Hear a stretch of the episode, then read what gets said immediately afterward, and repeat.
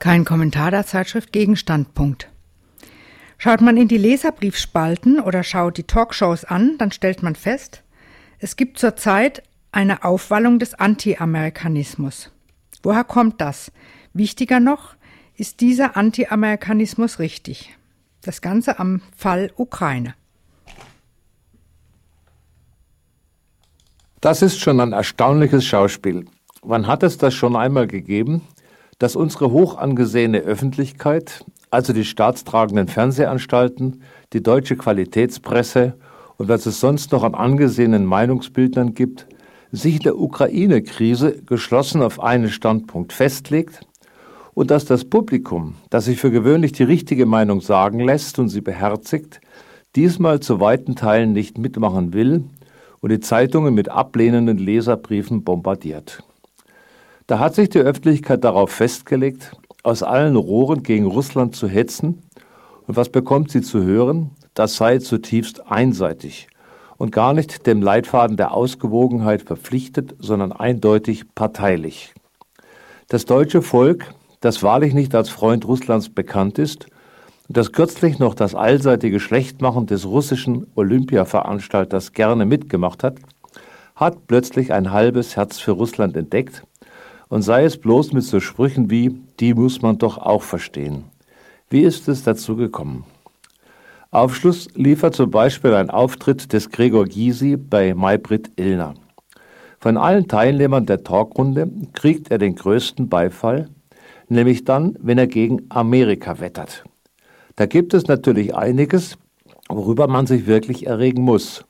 Und Gysi erinnert auch daran an die Kriege, mit denen Amerika die Welt überzieht, an seine Folterpraktiken, an die NSA-Affäre. Das ist für Gysi allerdings nicht das wirklich Schlimme. Wirklich schlimm ist für ihn die Geisteshaltung, die dahinter steckt. Das sei alles ein Ausdruck einer unerträglichen Arroganz der Supermacht. Und wer hat darunter zu leiden? Genau, Deutschland. Denn, Gysi, die USA missachten die Souveränität Deutschland. Das sagt er ungefähr dreimal und jedes Mal großer Beifall. Andere Teilnehmer der Talkrunde, bestimmt keine politischen Freunde Gysis, pflichten ihm insofern bei, als sie die unerhörte Bemerkung des US-Politikers McCain zitieren. Der hat die Kanzlerin bezichtigt, sich in der ganzen Auseinandersetzung mit Russland nur von ökonomischen Interessen leiten zu lassen. Man ist sich einig. Eine Beleidigung der Kanzlerin, deren ganze Politik schließlich hohen Werten verpflichtet sei. Das können wir nicht auf uns sitzen lassen. Davor wirkt also Amerika in der Welt herum und deutsche Bürger sorgen sich um die Souveränität Deutschlands, fürchten, dass dessen Recht auf freies und selbstbestimmtes Handeln missachtet, also beschädigt wird, dass Deutschland womöglich unter fremden Kommando steht. Diese Parteilichkeit führt Deutschland und seine Souveränität. Nichts anderes ist nämlich dieser Anti-Amerikanismus, scheint ein wenig blind zu machen für das, was Deutschland mit seiner ganzen Souveränität anstellt. Darum ein paar sachdienliche Hinweise. Dass Deutschland seine Souveränität dazu benutzt, als Anführer des großen Staatenblocks EU seine ökonomische und politische Macht beständig in alle Himmelsrichtungen auszudehnen, dabei auf manche Hindernisse stößt und sie mit eben seiner ökonomischen und politischen Macht aus dem Weg räumen will, nimmt ein deutscher Bürger täglich zur Kenntnis. Wenn er eine Kritik daran hat, dann die, dass das nicht immer gut gelingt, dass Fehler gemacht werden, dass es übereilt geschieht und so weiter. Das Vorhaben selber ist damit nicht kritisiert. Nun muss der Bürger plötzlich feststellen, dass die Ausweitung deutscher Macht, speziell gegen Osten, eine ziemlich brenzliche Sache geworden ist. Von einer Kriegsgefahr und von einem Rückfall in die Zeiten des Kalten Kriegs ist die Rede.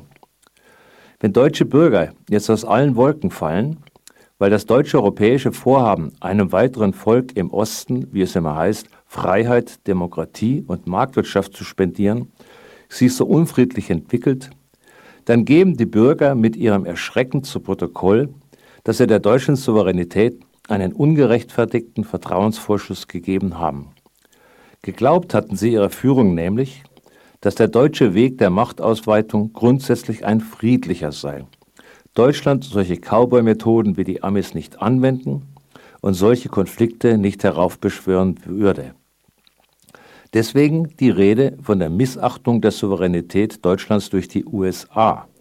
Letzteres seien es, die nun den friedlichen Weg Deutschlands torpedieren. Deutschland selber wäre auf so eine Konfrontation nie ausgewiesen. Aber was war denn dieser friedliche Weg? In einem früheren Beitrag haben wir dargestellt, warum die Vereinnahmung der Ukraine durch die EU ein aggressives Vorhaben war, aggressiv gegen den nationalen Zusammenhalt der Ukraine, aggressiv insbesondere aber gegenüber Russland. Jetzt melden sich die zu Wort, die Putin- oder Russlandversteher genannt werden und behaupten, das doch eigentlich gute Projekt Assoziierungsabkommen mit der Ukraine sei nur dadurch zu einem großen Konflikt geworden, weil die EU und Deutschland, wie man immer sagt, die Interessen Russlands nicht genügend berücksichtigt hätten. Das stimmt so nicht.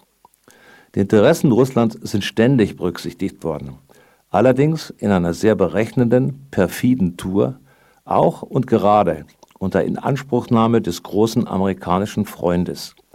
Denn auf eines konnten sich die EU und Deutschland bei ihrer Osterweiterung immer verlassen auf den gewaltigen Schutzschirm von USA und NATO und auf den Dauerdruck, den diese Gewalt auf Russland ausübte und weiter ausübt. EU und Deutschland konnten diese Gewalt selbst nicht aufbringen.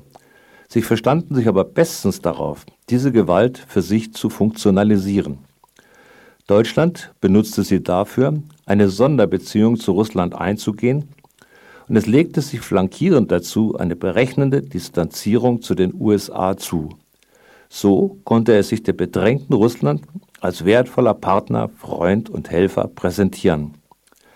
Da spielten die ökonomischen Interessen tatsächlich eine bedeutende Rolle, insbesondere aus der Sicht Russlands, das sich von dieser Sonderbeziehung Hilfe bei seinem kapitalistischen Fortschritt versprach und entsprechend nachgiebig war.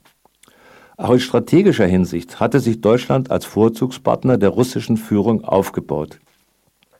Um die Ausweitung des europäischen Machtbereichs in Richtung Russland im Konsens mit dem Kreml hinzukriegen, setzte man sich auch schon mal von der Führungsmacht des Westens ab oder trat mäßigend und bremsend gegen die Politik der USA auf, die im Zuge ihres Krieges gegen den Terror russische Interessen und Mitspracherechte brachial außer Kraft setzten und Russland mit dem Aufbau eines Raketenschirms zu Leibe rückten.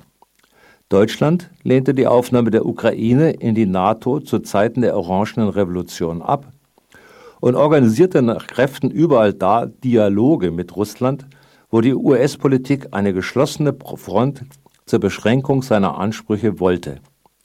So gelang es der deutschen Ostpolitik, die russische Einflusszone mit Zustimmung Russlands Schritt für Schritt zu erobern, immer begleitet von den Schalmeienklängen einer zwar komplizierten, aber auf jeden Fall besonderen Partnerschaft. Für Russland bedeutete das, je mehr es sich in ökonomische Abhängigkeiten begab, je mehr es in strategischer Hinsicht mit Europa rechnete, desto höher wurde der Preis, den es für den Fall hätte bezahlen müssen, dass es seiner weiteren Zurückdämmung und Entmachtung ein Nein entgegensetzte.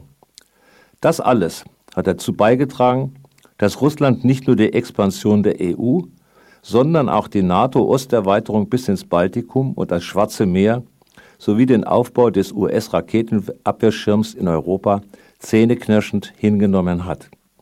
Ein äußerst wertvoller Nebeneffekt der deutsch-europäischen Sonderpolitik mit Russland für die Festigung der amerikanischen Weltordnung. So wie die USA jetzt auftreten, machen sie dem deutsch-europäischen Sonderweg allerdings einen Strich durch Rechnung. Und man sieht dem Lavieren und der Betretenheit von Merkel, Steinmeier und Konzerten an, dass die deutsche Souveränität einen merklichen Dämpfer abgekriegt hat. Ist es aber deswegen richtig, mit seiner Nation zu leiden und auf die Amis böse zu sein? Sonderweg heißt doch nur, dass Europa und USA ein und dasselbe betrieben haben, nämlich die Entmachtung Russlands, bloß auf verschiedenen Wegen. Und dass sie es, jeder auf seine Art, so erfolgreich betrieben haben, dass Russland es schließlich nicht mehr aushalten wollte und konnte. Wenn die Welt jetzt in Aufruhr ist, ist es doch extrem verlogen, so zu tun, als ob Deutschland immer nur die besten, eben friedlichen Absichten verfolgt habe und für die unfriedlichen Konsequenzen gar nichts könne.